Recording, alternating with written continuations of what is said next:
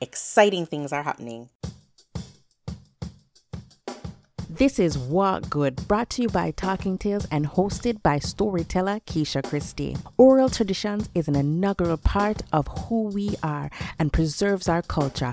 Join us every week as we gather and we share stories and talk culture. Gather together your family and friends, learn something new, reminisce about the old days, and most of all, walk good. Welcome to another episode of Walk Good. I'm your storyteller, Keisha Christie. If you're new to the podcast, welcome. And if you join us every week, welcome back. And in this episode, we are at our third stop in this 4-story ancestry DNA reveal. Exciting things are happening. This stop on our journey brings us back to West Africa. West Africa consists of the following countries: Benin, Benika, Faso, Cape Verde, Ivory Coast, Gambia, Ghana, Guinea, Guinea-Bissau, Liberia, Mali, Mauritania, Niger, Nigeria, Senegal, Sierra Leone, and Togo. There are over 20 different languages spoken in West Africa. Some we are familiar with: French, English, Yoruba, Swahili, Arabic, Zulu, Akan, Portuguese, Somali, and many, many others. Also in West Africa, there are 3 main religions. There is traditional, Christianity, and Islam. We could go on and on in our discussion about all of the amazing and wonderful information that's available about West Africa, but that is not the reason why we've stopped in this spot on our journey. Let's get into the story. This story is called How It Came About That Wisdom Came Among the Tribe. They say that Kwaku, the spider, was there, that he swept up all of the knowledge, gathering it together in one place and placed it into a gourd pot. He then declared that he would climb up a tree and hang it so that all of the wisdom in the world would be finished. So he took it, and when he reached beneath the tree where he was going to hang it, he took a string and tied it around the gourd and hung it in front of him and set to climb the tree. He climbed and climbed and climbed in vain, and he strove again and again. He made to climb and climb and climb in vain.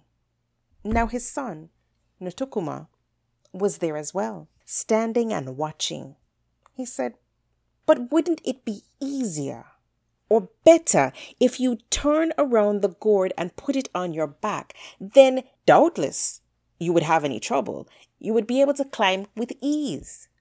Kwaku Anansi said, "Get away from here with your old-fashioned saying." Then he went to climb the tree once again. He was fruitless. He took some time, consider, a long time. Finally, he took the gourd and put it behind him. And then he set to climb the tree one more time. This time, he was able to climb the tree easily and quickly. When he reached the branches where the tree began to spread out, Anansi thought to himself, "I, Kwaku Anansi, by the lesser god Afio, I must be dead. I collected all of the wisdom and knowledge in one place, or so I thought. Yet my child, who is so small, showed me that there is still knowledge left in the world, in the place that I did not perceive. My child, who is still an infant. Ah! Then he took the gourd, and there was a sound, a loud tatai. He cast it down to the ground and it scattered. And that is how everyone got wisdom. And anyone who did not go there in time to pick some up, of course, is, excuse my saying, a fool. This is my story, which I have related it to be very sweet. Or maybe it's not sweet. Take it somewhere and let some come back to me.